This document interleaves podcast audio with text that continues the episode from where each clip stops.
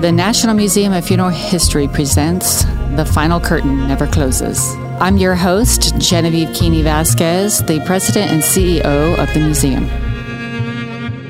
Wow, so today I have a fascinating guest with me. Uh, Richard Cook is a certified professional tour guide. And as we enter the month of October, I was thinking, wow, who could I have to come on and tell me about the haunts of Houston? I couldn't think of anyone better than Richard. Richard, again, is a professional tour guide. He's been the past president and director at large of the Professional Tour Guide Association of Houston and also is a member of the Houston Concierge Association here in Houston. And that is actually where I got to meet Richard. And Richard and I go way back on our friendship, and I've actually experienced some of his tours. So that's why I couldn't think of a better person to bring on. So I'm going to tell you a little bit more about Richard, and then Richard's going to tell us all about this fascinating haunted city that we all live in that you may not know that you live amongst the spirits. Uh, so Richard Cook, he's a native Houstonian and a fourth generation Texan. Uh, his roots run deep, and he has been gratefully walking in the shadows of Texas history all his life. I'm really excited to find about the spirits that have been walking along with him. Uh, so he's actually a graduate of Stephen F. Austin University with a degree in political science. He's maintained a lifelong passion, some might say an obsession, for the Texas history and is considered by many to be a true Texan history expert.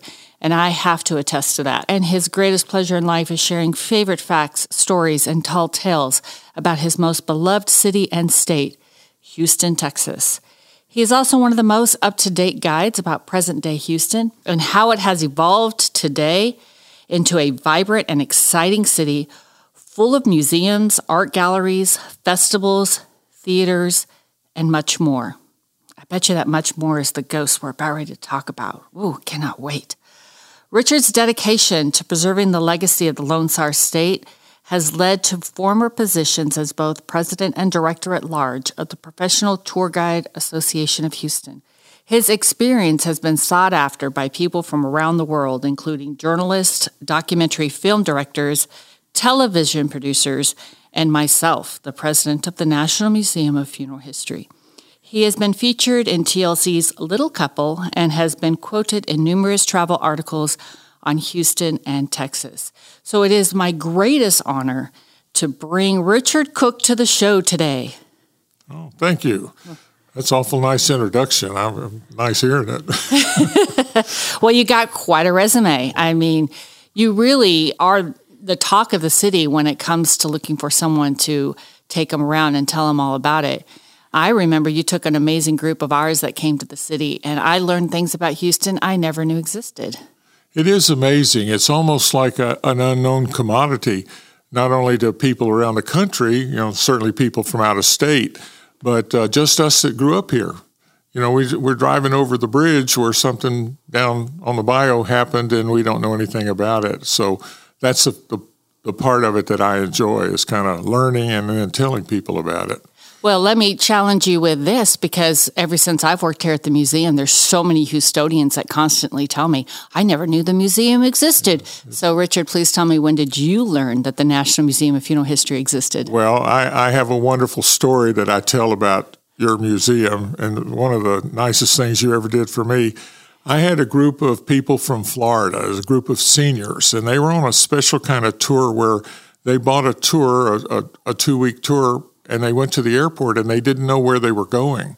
The tour operator, it was a mystery tour. They put them on the airplane, and when the airplane landed in Houston, they, they gave them their baggage claim and says, okay, get off. This is where we're doing our tour. So they were all wow. kind of excited.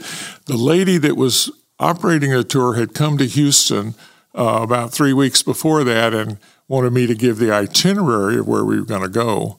And I, I told her we had to come here.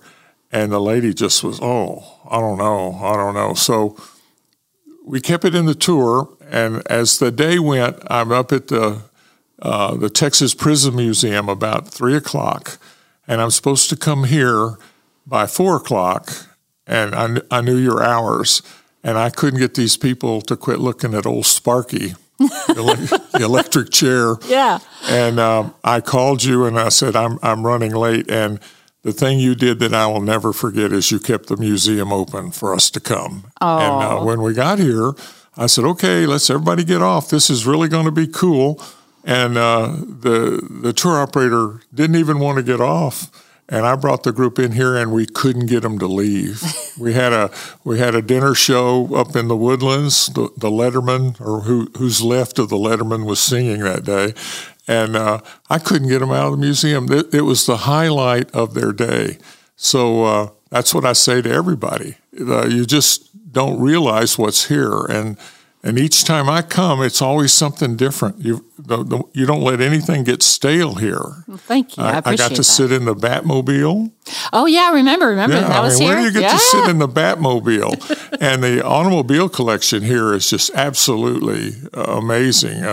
I had gone in the Henry Ford Museum one time up in Detroit, and every car, airplane, engine had a working engine. In other words, a drip pan underneath the vehicle to catch the oil leaks. And you have the same thing here.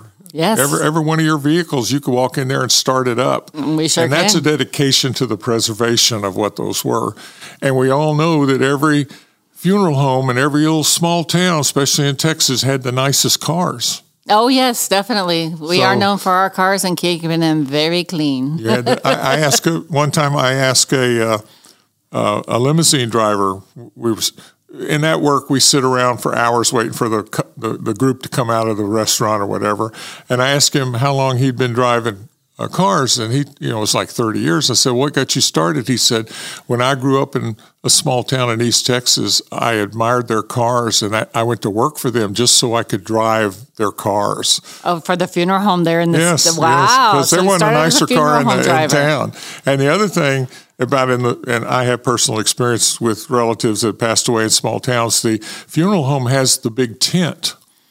So Mm-hmm. when you're having a, a family reunion, it looks like rain. You call the funeral home, and they bring out set up their big tent, and it always has the advertisement of the funeral home on it. So it's an integral part of of of life, especially in rural Texas. But you know, it's crazy because they always think the funeral museum is all about death. Yes, we talk about the death care profession. We honor the dead.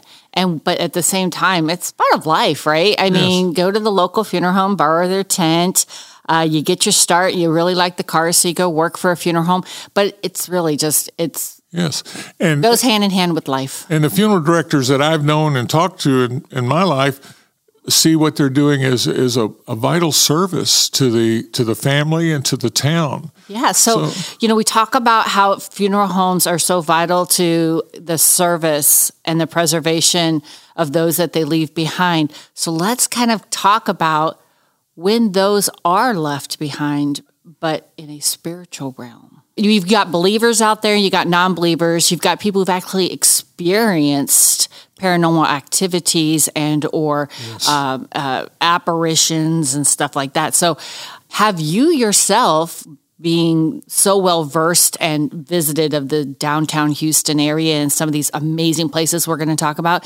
Do you have any personal experiences of supernatural activity that you've actually witnessed? Well. I will be honest to say I, I don't think I've ever seen a ghost, but at certain times in my life, I felt like a ghost was was uh, talking to me in certain ways. My personal belief is that we're only using like ten percent of our minds. There's so much in our I won't call us pea brains, but there's so much there that we don't understand. And losing parents and other people in your life, you you you get a feeling that there is a way, especially with hospice. Uh, my father passed away at my house with hospice, and uh, I was convinced that my family came and got him. oh yeah, definitely. And That's- and I got that from the hospice nurse. wow. She started talking to me. Uh, she she she tries. To, she told me she tries to look in the room and see who's the caregiver. And I was the son at that point in time, and he was staying at my house. And and she- asked a couple of leading questions right at, towards the end, and they were basically.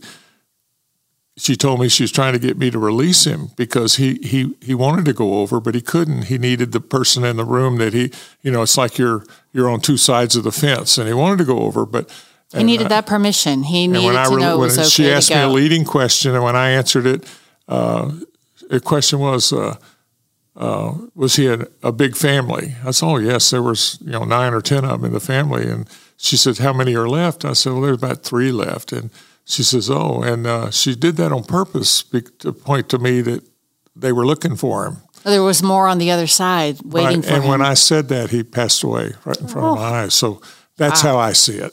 But uh, it's it's a part of life, and your museum is not ghoulish. Your museum is very, very informative. I've learned so much in your museum. Uh, I have a Catholic friend. I brought him over here to see your your Pope funeral. Wow. Uh, what, what an amazing thing. And, and that's actually an honor coming from you, Richard, because I never thought someone as well educated as you about the city that I could actually teach you something more. So thank you so yeah. much. Well, what I what I remember about your Pope exhibit is first thing they do is when he passes away is get his ring and smash it. Yeah. Because the ring is how he passed his rules, yeah. and they didn't want somebody using his ring. Mm-hmm. Now, what a what a smart thing to do, but that's something I never knew. But again, it's all part of the learning experience, and this is why in your uh, in our relationship, we belong to the Houston Concierge Association, which is a very dynamic organization, and we have uh, several leaders in there that make sure that we have a we call them crawls or socials, mm-hmm. where he he sets up a certain part of town, and we go there and we go to three or four like restaurants or venues. We get to experience it, so we're able to talk about it. That's right. Yeah, and, and share it with others. That's right. And, and, I've been and he's brought us here probably every year oh, for the last go, ten years. You guys years. are going to be coming here in a couple of days right, too. Yeah. So yeah, yeah. That's how come I got to sit in the Batmobile. Exactly. and. Uh, the uh, well, let me let me let me turn our conversation a little bit into some of these places that are known to be haunted or have spoken about being haunted here in our great city of Houston. Um, there's some that I, I have heard of, um, like the Spaghetti Factory. Um, have you actually been to the Spaghetti Factory? Well, it was called the Spaghetti Warehouse. Now it's called McIntyre's. It's changed names, wow. uh, but it's still the same place. Uh, still the, the, same food's ghosts. better. I hope the food's better. No, I'm kidding. and still uh, the same ghosts. I hope. Same, same ghost. Uh, the ghost appears, and uh, all this information that I'm giving you, the the ghost stories that I know about, are easily accessible on the internet. You can type it in and read it.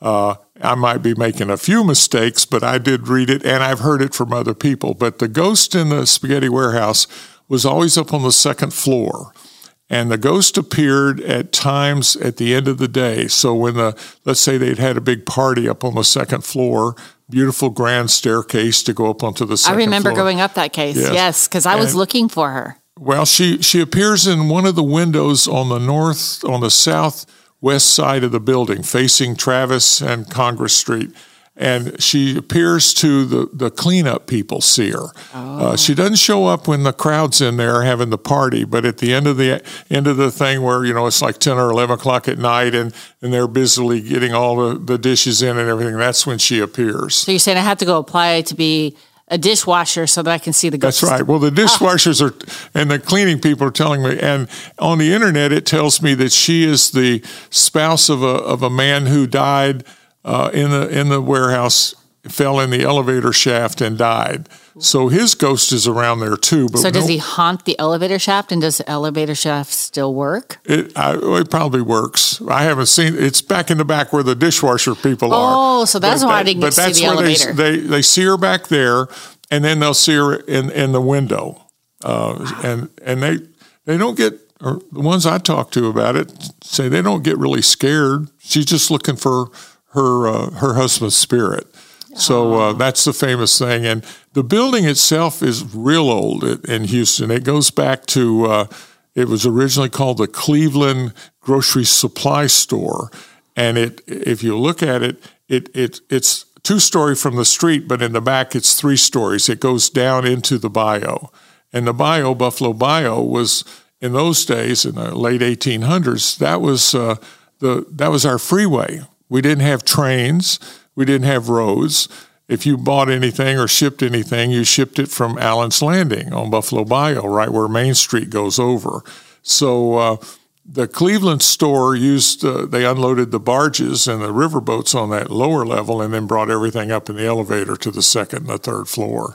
Wow. And a little town of Cleveland, Texas is named after the same guy. So what what year period or what We're talking period 18, of time? 1870s, 1880s when it was first built. So when did it become the spaghetti warehouse? Oh, and probably the 60s and the 1960s. Oh, and so she's kind Yeah. of what we would consider recently Yeah, and it, deceased. it floods a lot. That's that's why a lot of people don't like to rent it because you know a Hurricane uh, Alicia and uh, the last one Harvey. You know when we had all that water because Buffalo Bayou itself is a river, and people don't realize that it's a river.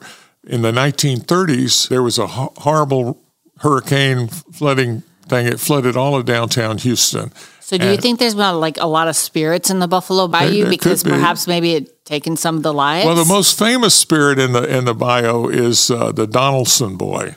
Let's see if I'm saying that right. Donald. It's D O N N E L L A, and the Donnellan Crypt, which is part of Buffalo Bayou. And these these things that I'm talking about, if you take the Buffalo Bayou Partnership tour boat, he talks all about it and shows it. so you're you. saying I can actually get on a boat and go down the Buffalo Bayou? Yes, you get on it down there by Allen's knew. Landing. It's I think twenty something dollars a ticket, and he goes on the weekends, and he he floats upwards towards Shepherd Street. Oh, and he turns around, he goes back down, goes under uh, Main Street, and goes as far out as uh, uh, Brown and Root, that new golf course they built out on Brown and Root. And he talks all about the bayou. So is there only one crypt along that entire route, or are there other things that might lead me into spiritual activity as I'm on the Buffalo Bayou? Well, when I took it, I was amazed, being a born and raised Houstonian, I was amazed at how the city looked from down there. It looks so much different than the city I've seen because we're always up on Smith Street and Lamar and Travis looking down at it. Yeah. Uh, but it, so now you're a- down looking up, kind of like Yeah. a dead person looking up, right, at the people, huh? and it, it affected me. It affected me in one way.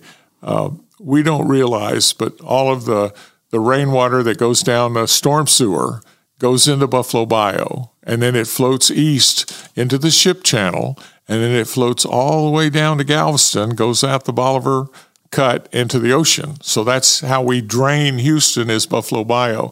Wow. And the day I was on the tour, there had been a big rain, and these plastic bags we get at Walmart mm-hmm. were all hanging up in the trees from when the water level was high, and they're floating. And, and Buffalo Bayou Partnership has to send a crew out every day and and collect those bags that are going down the storm sewer. So when I go to the store and they say, "Do you want a bag?" No, ma'am, I don't want a bag because it's going to end up in Buffalo Bayou. It'll end up in a tree looking like a ghost. That's right. So it, it is amazing. But it, it is a beautiful city from down there. The city was founded there in 1836, right after the Battle of San Jacinto. Uh, there were two fellas from, I'm going to say this wrong, Chittenango, New York, called the Allen. Better than me.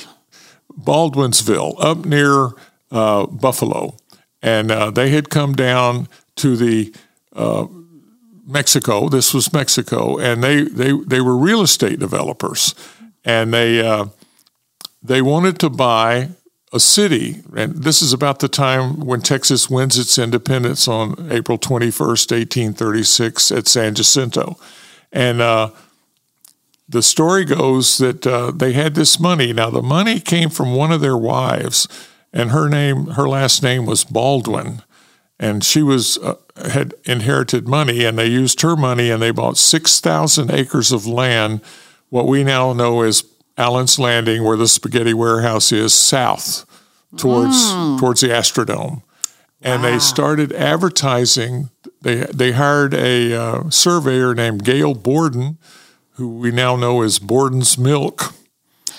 Wow. and here I was thinking of Lizzie Borden. Wow. No, my Gail dark. Borden, and he and he uh, Gail Borden surveyed it, and then they started selling lots in the newspapers in New York City, up in the East Coast. And if you ever see some of these beautiful advertisements, it was it, looked like a Currier and Ives painting with the cow eating and a beautiful grass and everything. Oh, yeah, I And remember. I'm not saying that the Allen brothers were were crooked, but they were real estate developers, and it's in their DNA to embellish. They they everything they said was true. Access to the Gulf, uh, plenty of water, plenty of land, plenty of trees. They just left out a few things. They left out that there were mosquitoes as big as flies, that there were mean Indians and mean Mexicans that wanted to kill anybody that showed up, and that there was no drinking water. So it that's how Houston got its start. So Oh, and let's not mention that we get all these uh, torrential downpours and hurricanes too, right? yes.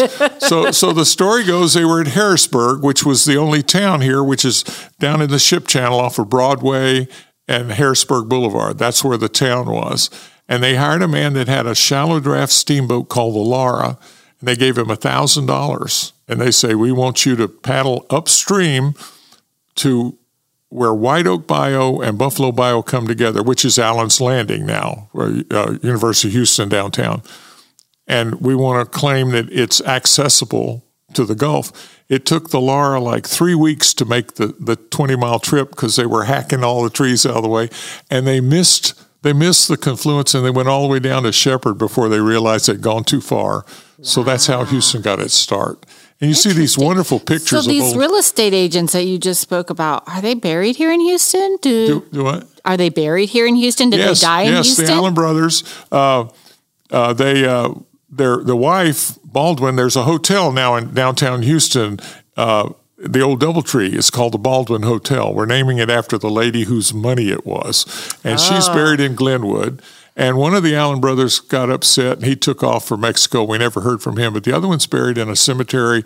We call it Founders Cemetery on San Felipe, just off of West Gray between downtown and, and uh, the Montrose area. So, are there a lot of founders in the Founders Cemetery? Yes. Uh, in fact, it's, it's really interesting about our cemeteries. Uh, I've t- uh, if you go to the, if you go to Founder Cemetery, like you're on West Gray and you're going to Montrose, you'll see it on the left. What they now call Freedmanstown is the is the district we refer to it, and uh, it doesn't look like it's very full, but it is full. But in 1936, on the centennial uh, of of Texas, the hundred year anniversary, they went around to all of the Texas soldiers that were in the Battle of San Jacinto, the Alamo, and all that, and they erected state markers, these big, beautiful uh, granite markers. And when you go by Founders Cemetery, you see about 30 of them because they only marked the ones they could find that they knew were in Sam Houston's army.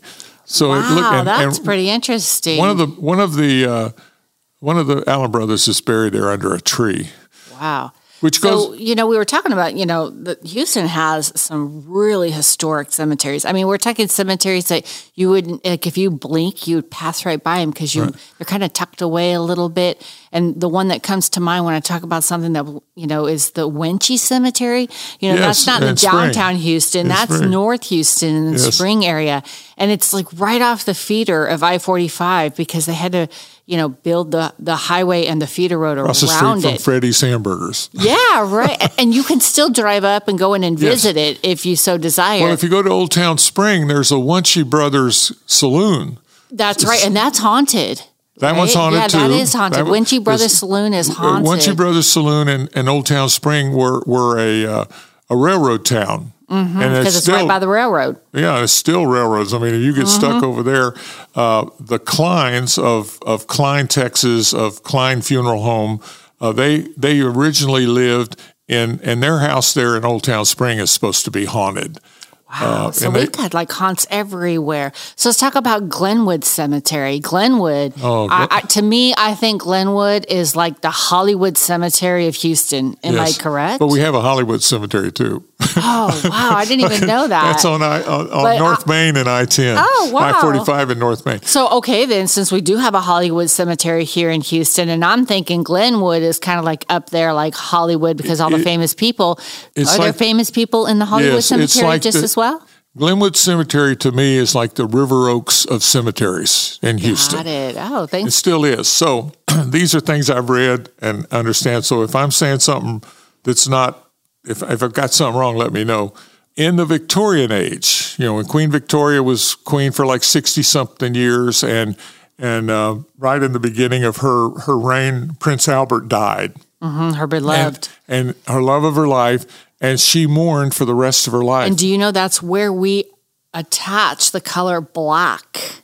And and and and seeing it as part of funerals and how what we dre- how we Right. dress in going to funerals Yes. is the color black because of Queen Elizabeth because Yes. people she wanted people to understand how she was feeling inside and and how the best way for her to display that was to adorn everything in black to include Yes. herself and that's where the color black comes in Now, to, to make a joke, uh, when I was a kid before caller ID, we used to mess with people on the phone, like call somebody and say, "Is your refriger- is your refrigerator running?" And they say, "Yes." Well, go. You better go catch it. You know, little. oh yeah I can't- remember that one I did that one too Okay, but one of the fun, one and I I can't get this out of my mind. The funniest one is you call a store and there was a uh, pipe tobacco called Prince Albert pipe tobacco, and you would call a store and say, "Do you have Prince Albert in a can?" And he would say, "Yes." And then you say, "Well, you better let him out." When I went to Windsor and I saw Prince Albert's crypt. That joke was just flying around in my head. So that joke, that joke, that joke Sorry, said, we don't mean to laugh at those who have passed be, uh, before us, but, but there is something to be said in having a a form of lightheartedness Yes. To balance out the the heaviness that death Yes. does create. So that's important for people to understand. Well, um, Glenwood is an evolutionary cemetery. Glenwood is a true Victorian cemetery at first. When you go in the first part of it, you're in the Victorian era. You're in the 1880s, 1890s. It's not to get way into the back that you come into our age. And people in River Oaks, that's the cemetery they get buried in. That's why I call it the River Oaks of well, you Houston. said Howard Hughes is buried there. Howard correct? Hughes is buried there with his parents. He he never had any kids, and he died in an airplane coming to Methodist Hospital back in the seventies. Remember, he was living recluse in the Acapulco uh, Hilton or Princess Hotel, and he came back here to to be buried. He died at Methodist Hospital. Uh, it's the only grave in uh, in the uh, Glenwood Cemetery that's cordoned off. It has a gate around it, and it's not because they they don't want to let Howard get loose. It's because there are these beautiful uh, brass fluted uh, things along the back wall, and they were constantly being stolen. Oh, keep So- out the grave robbers. Yes, the grave robbers. But the thing about the Victorian cemetery, prior to the Victorian age, let's say 1840s, 1850s, the cemetery was a graveyard next to the church. You know, you went down to the church and there was a graveyard off to the side and it was nothing but markers and it's kind of a spooky thing. And then when Queen Victoria started going to the cemetery every day to mourn Prince Albert, uh, the cemetery evolved into a statue garden. And that's what Glenwood is. Now, we have several uh, modern cemeteries, Forest Park over on Lawndale. We have one in the Woodlands. And I always thought it was strange when I went, my grandparents are buried in the one in, uh, off of Lawndale, that there would be a swing, a, a bench, and, and a covered swings, like on the front porch. And I'm saying, well, why is that in a in a cemetery? And then as I started doing tour guide business and read about it, Queen Victoria and her crowd on Granddaddy's birthday, they would go out to the cemetery and celebrate his life. And they needed benches, they needed beautiful statues. In other words, it became a place of celebration rather than a spooky graveyard next to the church. Wow. And, and Glenwood is really that. And now it's evolved into the Forest Park where there, there are benches. They expect you to go out there and sit around. Well, And- when I was a kid, I used to go to cemeteries and have a picnic. yes, yes. Uh, and, and and and and till to this still to this day, I don't know why, but I always was intrigued to try and find. Well, they're beautiful places. They are beautiful places, but I was always wanting to find who was the most recently buried and who had been there for the longest. Yes. You know, so I was out there hunting the the headstones to try and well, get in, that information. in Glen, I could talk all day about Glenwood, so you cut me off. I can't. Glenwood, uh, to me, reads like a who's who of, of Houston. If you had, remember the old key map? You know where? Okay. Well, when I'm driving through Glenwood, I feel like I'm looking at a key map. First of all, in all Texas cities, big ones like Houston, San Antonio, Dallas, there is a street named er- after every famous Texas hero. You have a Travis, a Bowie, a Crockett, a Lamar, and these are Texas heroes. Even little little towns in Texas are that. Uh, and then this is why you have to have ask every fourth grader and every seventh grader to name the Texas Heroes because at one point in time he's going to be looking for 1300 Lamar Street. wow, I never knew that. See, I wasn't educated in Texas, so that's right. Well, in the uh, fourth and the seventh that. grade, you got Texas history. That's that. that now okay. I understand why Texas history. Okay. Wow, that's so, fascinating. So the the another thing that you see in Glenwood, this is about the time of of uh, the obelisk. Uh, Cleopatra's obelisk in Alexandria, Egypt. That was the rage. And for people who don't understand what an obelisk is, it's a it's a it's a a statue that is created straight up and then right. comes to a point. It's a shaft. Uh, San Jacinto Monument is an obelisk. Yes, exactly. Because it was done in the 30s, uh, Art Deco. Mm-hmm. But the, the the the Victorians went crazy about the obelisk, and when you drive through the old part of Glenwood Cemetery, it's just one after another, one after another. See, now I have to go back to Glenwood because I've been to Glenwood before. Uh, I've been, I, I through it, drove through it a couple of times, but I never really observed the things that you're speaking to. And now I'm like, wow, now that you've brought this to light, I want to go back there again and well, really focus I'll in on some you. of these. Well, oh, I'll take it. The, I would love that. The, the other thing that, that's prominent in that cemetery, other than the obelisk, is the Masonic Order and the Woodsmen of the World Order. Now, these were, you know, we all know about the Masons from that National Treasure movie, you know, the, the Knights Templar and everything. My grandfather, at one point in his life, was, was a Mason. He lived on a farm up in North Texas. He moved to Texas City. And when I Googled my grandfather's name, his name was Luck Pyatt.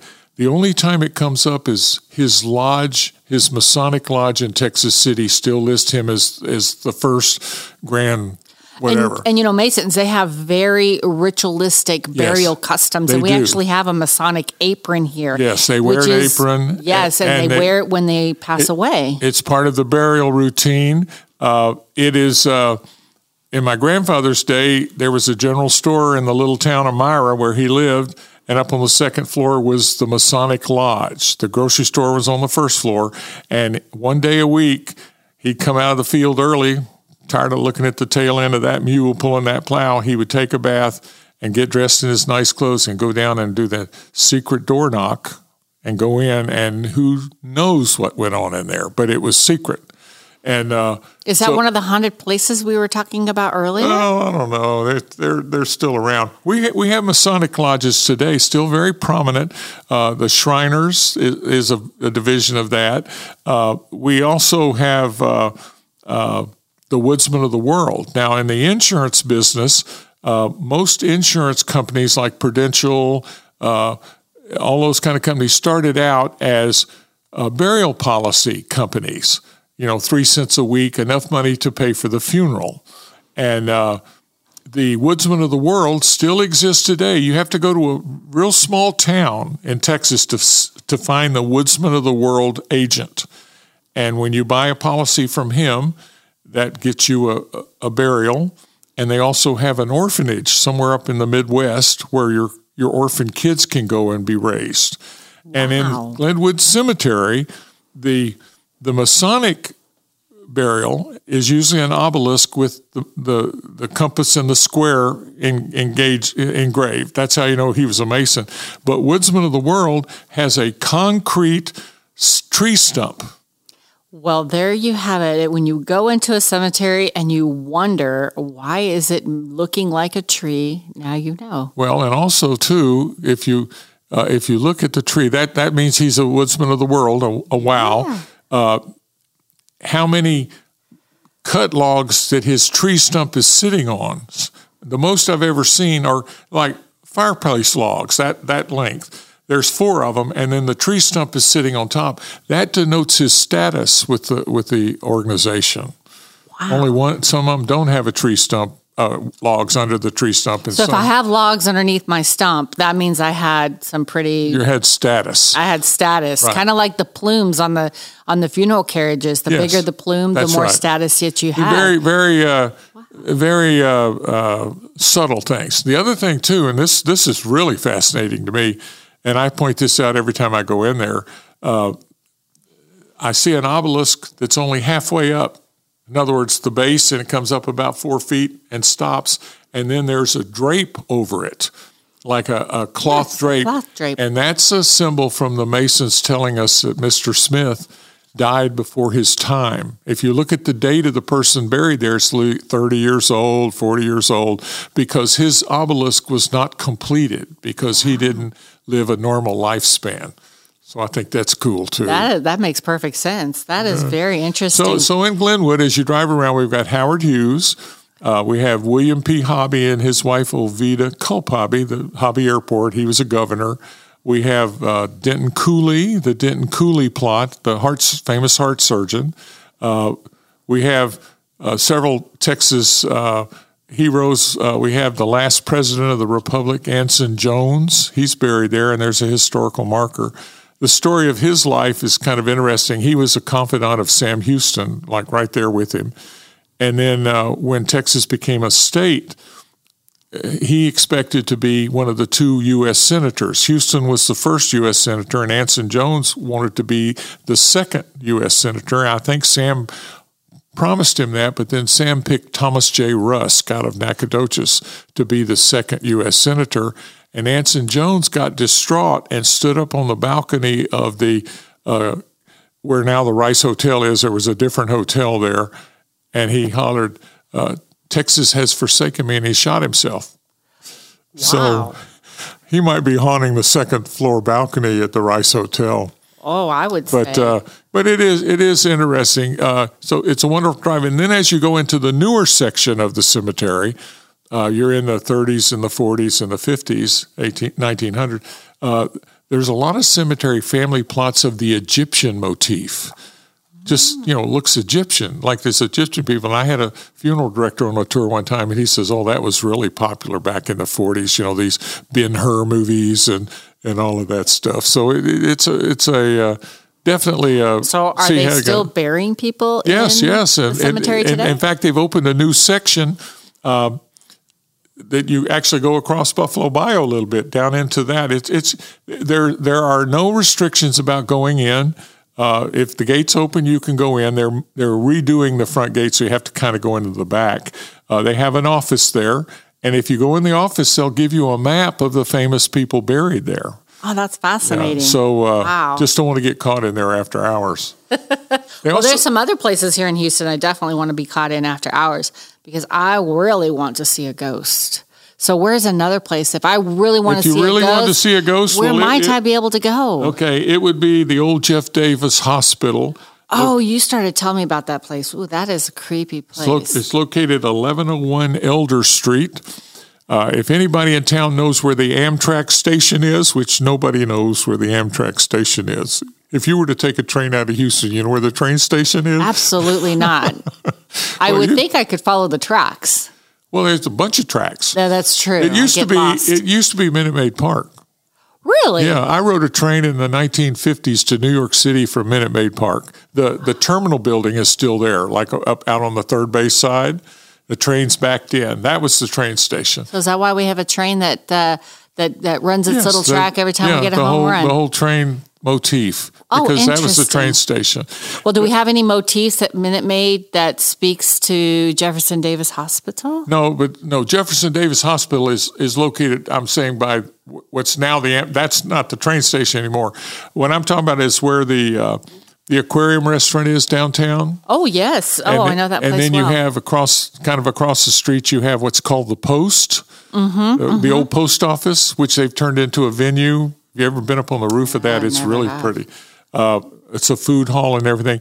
Uh, there used to be a train station there called Southern Pacific Train Station before the post office was there, before this venue was there. But the uh, Jeff Davis Hospital is just a few, about a half a block over from, from that area. And you get to it by, you're going down Washington Avenue out of downtown, and you get to the first light, which is Houston Avenue, and you take a right, and you go about a block and a half, you go underneath the railroad track, and you come to a street called Dart, D A R T. You turn to the Oh, I thought you said dark. Dart uh-huh. Street. Wow, I was like, wow, how how, how more thematic can we get, right? Dark street. No, dart as in like throwing a dart. and you go down and, and so you're close to I 10 where it gets off the freeway to go downtown Smith and Milam Street, and where those four giant heads are, you know, Oh, David yes. Heads, Yes. Mount Rush Hour. Mount, Mount Rush Hour. Yes, Yeah. I know Mount Rush Hour very well. So it's over in that area. It's it's on the north side of Buffalo Bayou, and it is in 1840. That was the woods. I mean, that wasn't the town. That was woods.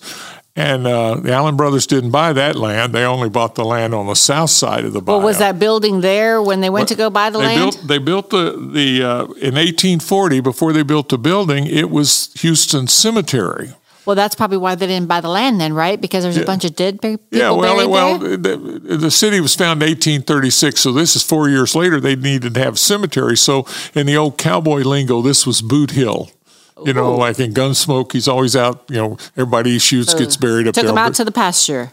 To have it was them just buried. woods and a pasture. So from 1840 until 1927, that's where they buried people. It was an indigent cemetery as well as uh, the cemetery.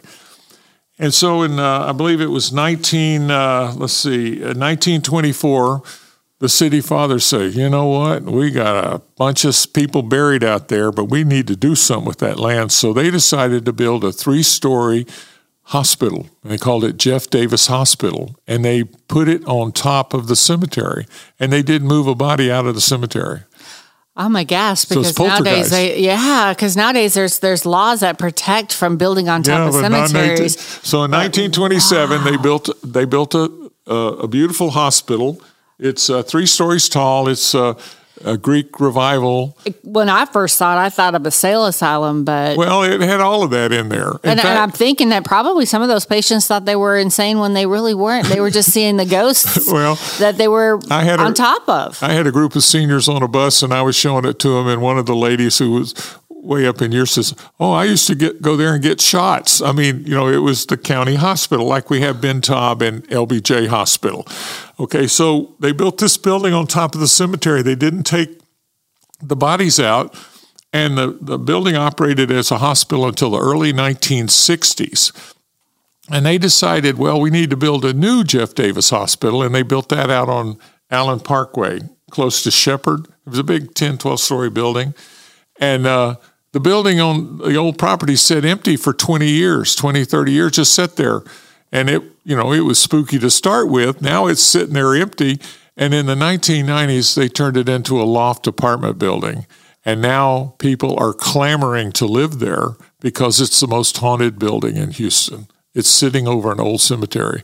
And I've been told that they took one of those uh, sonogram machines out there and rolled it through the parking lot, and there is a body in every grave. It is a full cemetery.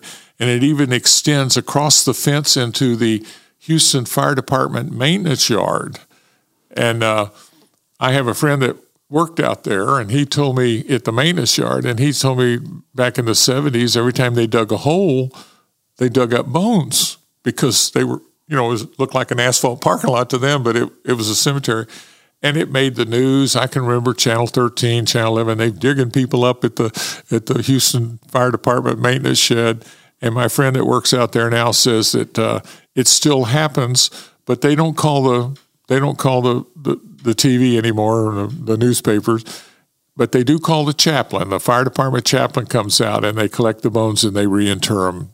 Oh, Over So they're being re- respectful to that. They're, they're respectfully relocating them. Yes, but the ones underneath are still there. I have a friend that Are there go- any like grave markers to identify these people that are when, when you first pull up in front of the building, it looks like six graves, you know, and, and a concrete border, and there's a historical marker telling you that those are graves and that the whole place is full of graves. And then as you go over to the building, it talks about the historical significance of the building. So, So, future tenant beware. And in, if you are into the supernatural, this might be the place you want to live. well, mark my words, this next month, all the news people are going to go out there and do a story on that building. It's the most haunted building in town. And as a tour guide, I have driven through the parking lot many a times with with my clients, and I'm I'm telling them about it. And every once in a while, I'll see someone walking across the parking lot with his groceries or something, and I'll pull up and roll my window down. I'll say, "Excuse me, can I ask you a question or two? And go, "Yeah, what?" And I said, "I've been told this is a haunted building." He goes, "Oh yeah." He says it's it's pretty bad. And One guy told me that there's a trash chute on the second floor, and when he goes down at late at night to put his trash in the trash chute, there's a ghost standing down there, and the ghost knows his name and says, "Hi, Bob. How are you tonight?" So I don't know if I believe that story, but but it is cute.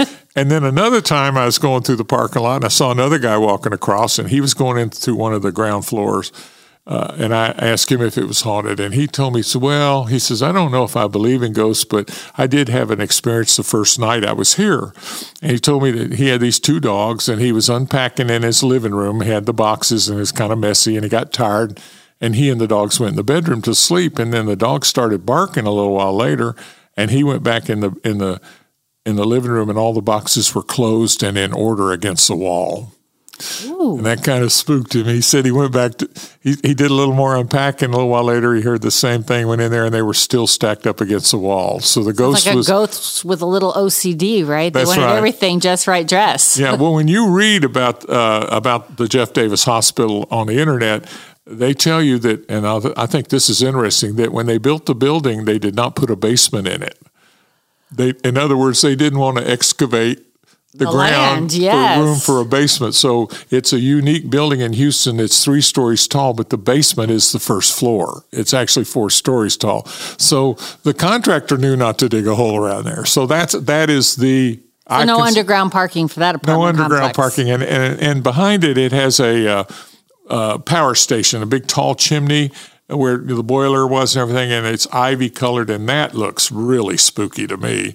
And I have a friend that does uh, ghost tours, and she has one of those aura meters that she bought uh, on the internet. Yes. And she says when she hits a button when she's on that property, it starts singing like a Geiger counter where you're. Well, if there's a big electrical source behind the building, they do say spirits Yeah. really tap into the energy of the electrical sources it- around it- them. So is It is amazing. I can't believe the city did it. I mean, and it and it's it's a it's almost a secret. wow. You know that that it's. Kind of like the museum, right? Houston's Yeah. best kept secret. So When you watch, you'll see something on the news about it. It, it have I've, I'm as I go by there doing tours, I see the the TV trucks out there doing the oh, it's time to go to the Jeff Davis Hospital for the Halloween story. Wow, that's interesting. So, are there any other like spooky cemeteries Well, here in Houston, or any spooky buildings that I, might be able to go I to? I think the uh, ground zero for Ghost in Houston is Market Square. Ooh, where's Market Mark, Square? Market Square is just ringed with ghosts. Now, Market Square, to, to give a, a Houstonian that might not know it's Market Square, it's this little park, one square block park that's off of uh, Travis and and uh, Milam. Uh, it has a, a Niko Niko's little place where you can eat, and it has a dog park. It's by all the new condos they're building down there. Everybody's walking their dog, and that was that was Market Square. We had three city halls on that property in early Houston, and they all kept burning down. So we had to work on our fire department. And it has a clock tower over on the corner over by the hotel icon. And the clock in the clock tower is one of the clocks that was originally in the city hall that burned to the ground. So there's a there is a bar called La Carafe Bar. It's on the it's on the uh, north side, the Buffalo Bayou side of the of the park. And when you go by it, it looks like New Orleans to me. It looks French Quarter because in the 1830s and 40s and 60s, if you lived in Houston, which was out in the in the middle of nowhere, if you wanted to go to town, you got on a boat and you went to uh, New Orleans, and so it's the same era of of the markets of the French Quarter. yes. It's a real nice bar.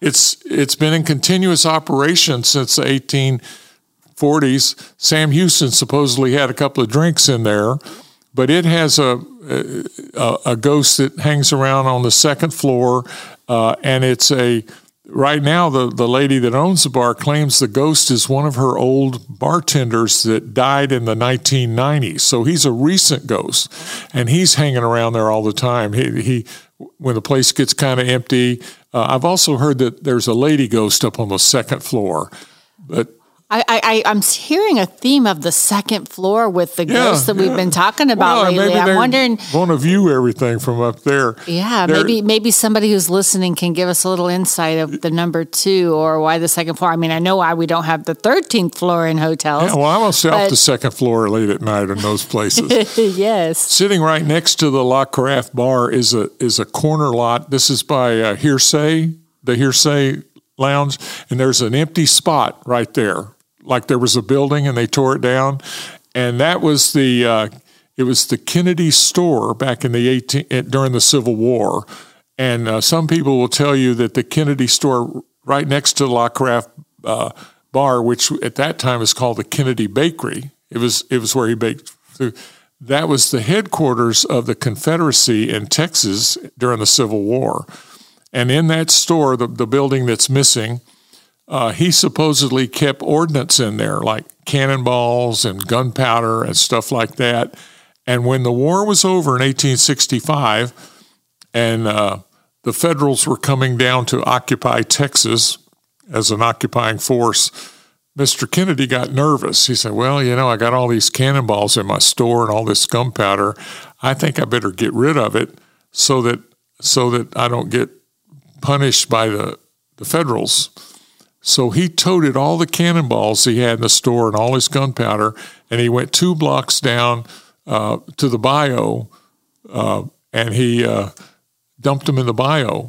Got up on the bridge and just threw them. This is off of the uh, Milam Street Bridge, and uh, the bayou, uh, even though it is a river, the definition, dictionary definition of a of a bayou, it's a slow moving stream that is only navigable at high tide.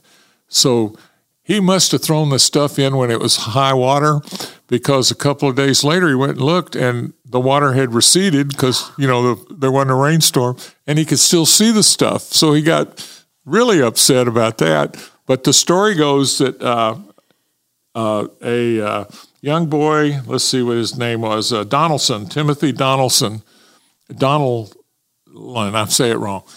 He and his friends went down and saw one of those cannonballs and they, they got they waded into Buffalo Bayou and got the cannonball and went back to their house, which is right over there next to the Kennedy store, and set the cannonball up on the table. And being young boys, they were fascinated by it.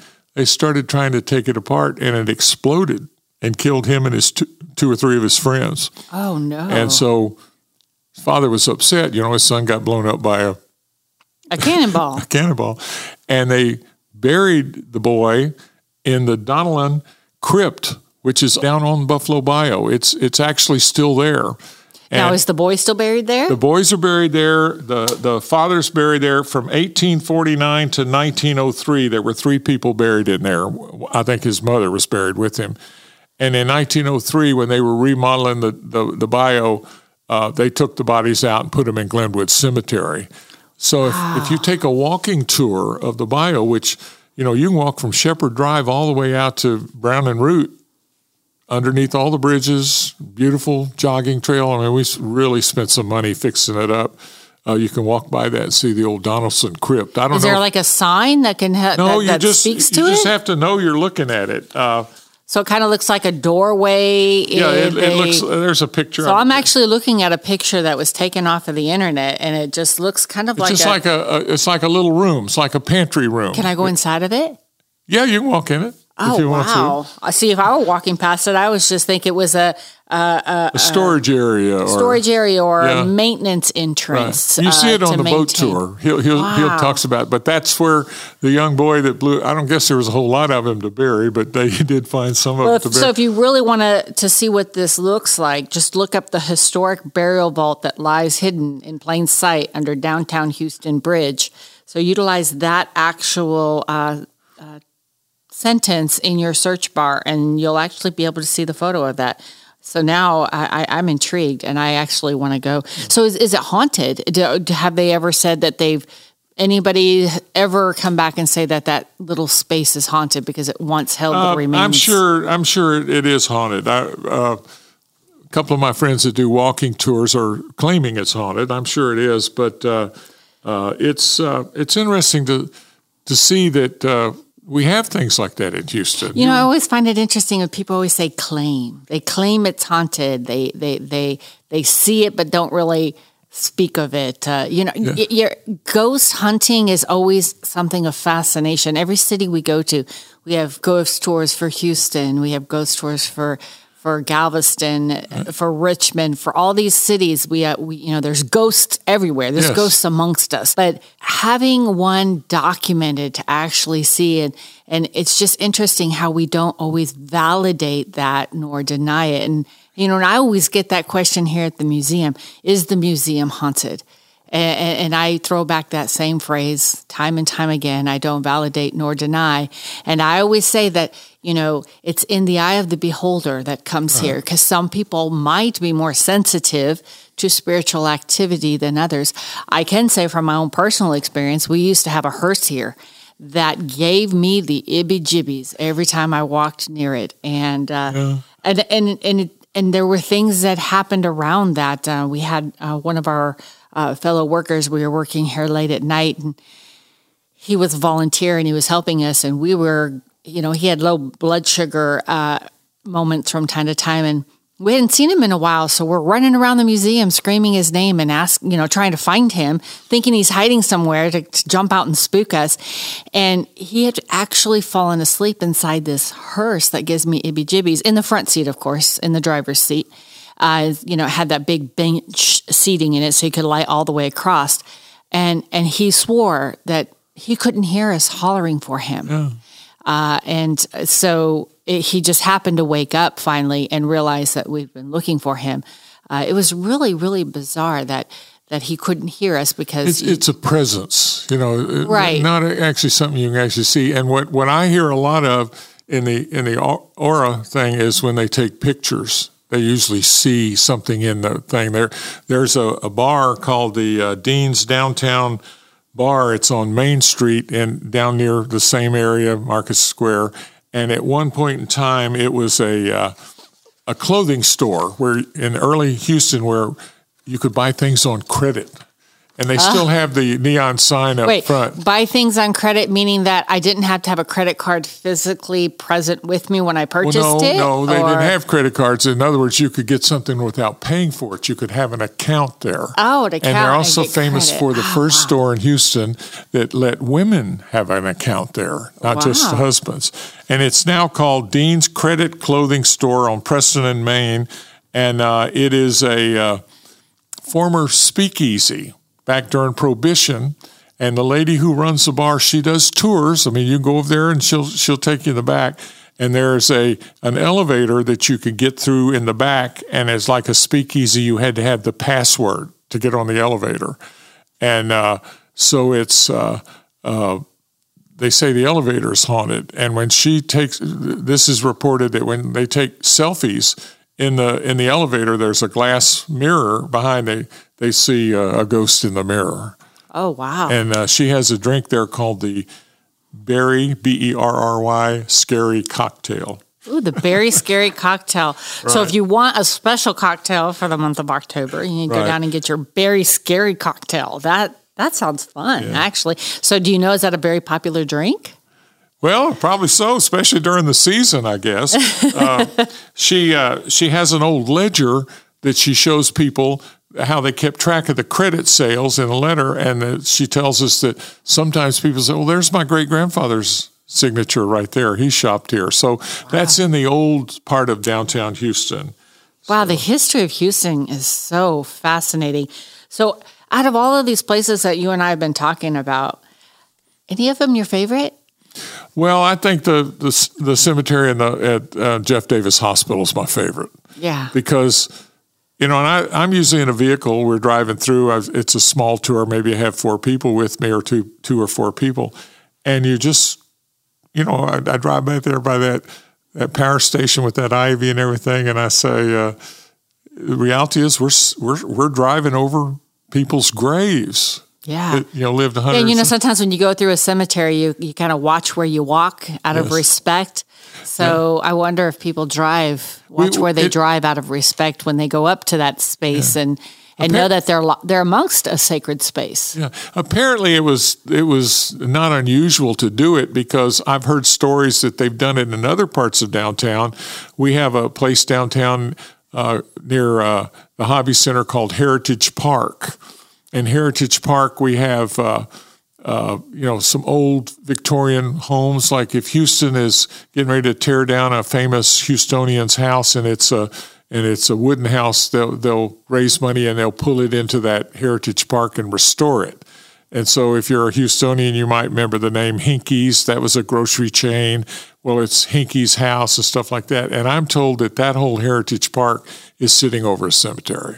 Wow. And then those are people's houses that maybe they had died in their home. And so yeah, maybe the house itself right. is haunted. It's you know, we talked about all these awesome cemeteries. And now that I, you know, we're, we're kind of getting to the end of our amazing talk about the haunts of Houston, one of the cemeteries that we have kind of overlooked, which many Houstonians overlook, is Olivewood Cemetery. It was designated as an African American yes, cemetery. Right. And there's also another one farther down on uh, on Dallas, uh, almost to Shepherd. Uh, that that part of town was called Freedmen's Town in 1865 when the, the the war was over, the slaves were freed. And we have a wonderful celebration in Houston or in Texas now in the country called Juneteenth. That's right. a lot of yeah. people don't remember what that was or don't know about it. The story I hear, it happened in Galveston. And when the Federals showed up in 1865, on June the 19th, 1865, they got off the boat to occupy Texas for the next 20 years to make the Texans behave, get with the program. And General Granger got off the ship, off the boat, there in the Strand, and he walked about two blocks and he saw a couple of black men that were stevedores, men that loaded cotton bales. And he walked up to them and he said, What's it like being free for the first time in your life? And they looked at him and said, What are you talking about? Because they didn't know. Because there was no mass communication, there were no news. They weren't taught how to read and write. That was against the law. And so he got, Granger got so upset that he got a copy of the Emancipation Proclamation and read it for the first time on June the 19th, 1865. And that's when men in Texas knew they were free. That's why we have the, we've had it all my life in Texas, but now it's a national holiday. Okay, so that part of town was Freedmen's Town. It's where the black community lived. And these cemeteries are in the black community. They've fallen into disrepair. A lot of them have, and because they, you know, these cemeteries weren't on a perpetual care, right? You know, That's contract, right. and they were always up to the the descendants of these of right. those who are buried there, right? And, to, to upkeep those cemeteries. And the disadvantage of Freedmen's Town, it was right in the way of the developer. The developer wants it between Montrose and downtown, you know, these high rise. But there is a Freedmantown Association that's trying to preserve some of the old houses. Uh, and the story I heard, the juvenile probation department of Harris County. So, like if you were juvenile and you got in trouble and you had to go see your probation officer, that office was down West Dallas down past Swall, almost to Shepherd. That's where the government office was. And across the street, was, it looked to me like a bunch of woods, but that was one of the black cemeteries.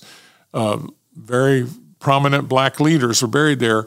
And one of the probation officers would get mad at the at the kid that you know missed a missed a visit. You know, supposed to come last week and didn't come, or wasn't sticking with the program, and he would make him go across the street and do uh, clean out that cemetery. And the that's cemetery how that cemetery up. got cleaned out. To this day, it's clean, but it was done by a mad probation officer, and it probably worked for him. Yeah. You know, if, if I don't come to the meeting, he's going to make me go out in that cemetery and dig things up. So that's one of them in Olivewood. Uh, the uh, the Freedmen Bureau, which is also located there, if you were a freed black slave and you were promised from your former master, you know, 40 acres and a mule or whatever the rule was.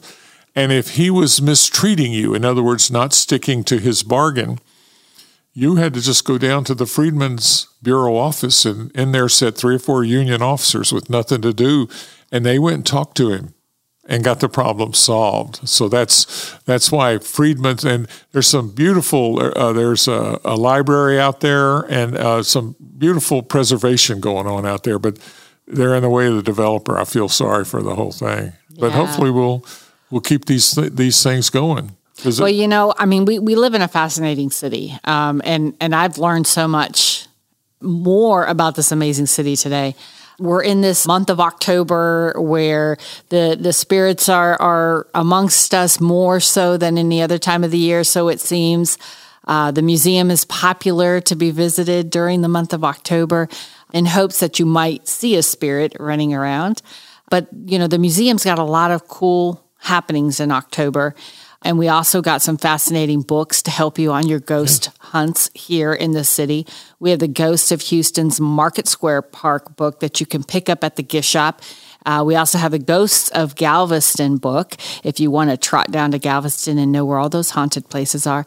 And also, before you go on those fun ghost hunts. We have a ghost hunter's journal so you can actually keep your own notes and perhaps some photos of any apparitions that you might capture while you're on your hunting. But also in the month of October, the National Museum of Funeral History has some amazing events going on to keep you all engaged. We have a very fun um, Witches Brew Market on, on Friday, October 13th.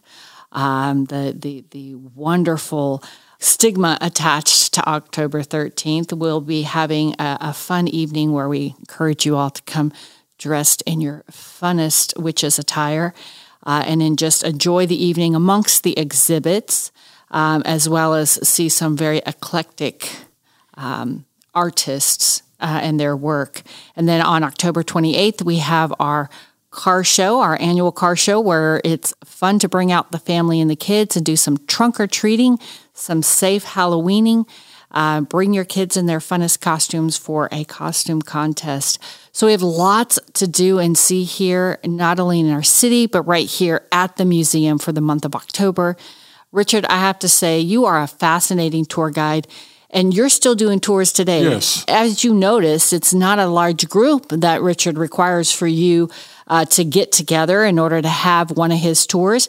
He'll actually do a tour as a one-on-one, correct? Yes, no more than about four people, and it's a private tour. I don't mix groups. Oh, perfect. Yes. So, so if you want to go out with, let's say, a, a guest, you know, relatives in town want to see something, and uh, very quickly I can figure out what your interests are and make sure that's what I show you. So not only are you going to give me a tour of the city, but you're going to customize that tour to what yes. I would like to learn from you while I'm here visiting the right. city. Or I've been living here my entire life and there's so much I haven't learned um, that I might have missed in grade school because I, I fell asleep during Texas history. So I, as an adult now, want to learn that in which I missed as a child. So I can schedule a tour with you and, and get that historical background, correct? Yes, I uh, I have a little saying for my company. I treat you like a cousin, long lost cousin from out of town. Oh, and, and it, that just speaks to the hospitality of Houston, yes, right? Yes, oh, that yes. is amazing. So, Richard, again, thank you so much for taking the time out of your busy day. I'm, uh, you know, I'm sure you've got some tours lined up, and you said, nope, I'm going to come here and I'm going to talk to Genevieve about the amazing haunts of Houston, all these cool forgotten cemeteries or some of those that have been buried by buildings, um, things that I, I, I, never knew about. I'm not a Houstonian, uh, but I've now lived here for over 18 years and I, I, I still learn some fascinating things about this amazing city. And also, if you are a Houstonian and you have not been to the National Museum of Funeral History, that is an also must see. Or if you are visiting Houston and want to take an amazing personal private tour, please contact Richard Cook at Texana Tours at www.texana, that's T E X A N A, tours, T O U R S dot com. Thank you for joining me today on this podcast, and I hope that you will share this episode and our future episodes with family and friends. We look forward to any feedback you have to offer by giving us a review on Apple or Spotify and we hope that you will join us for a virtual tour at www.nmfh.org.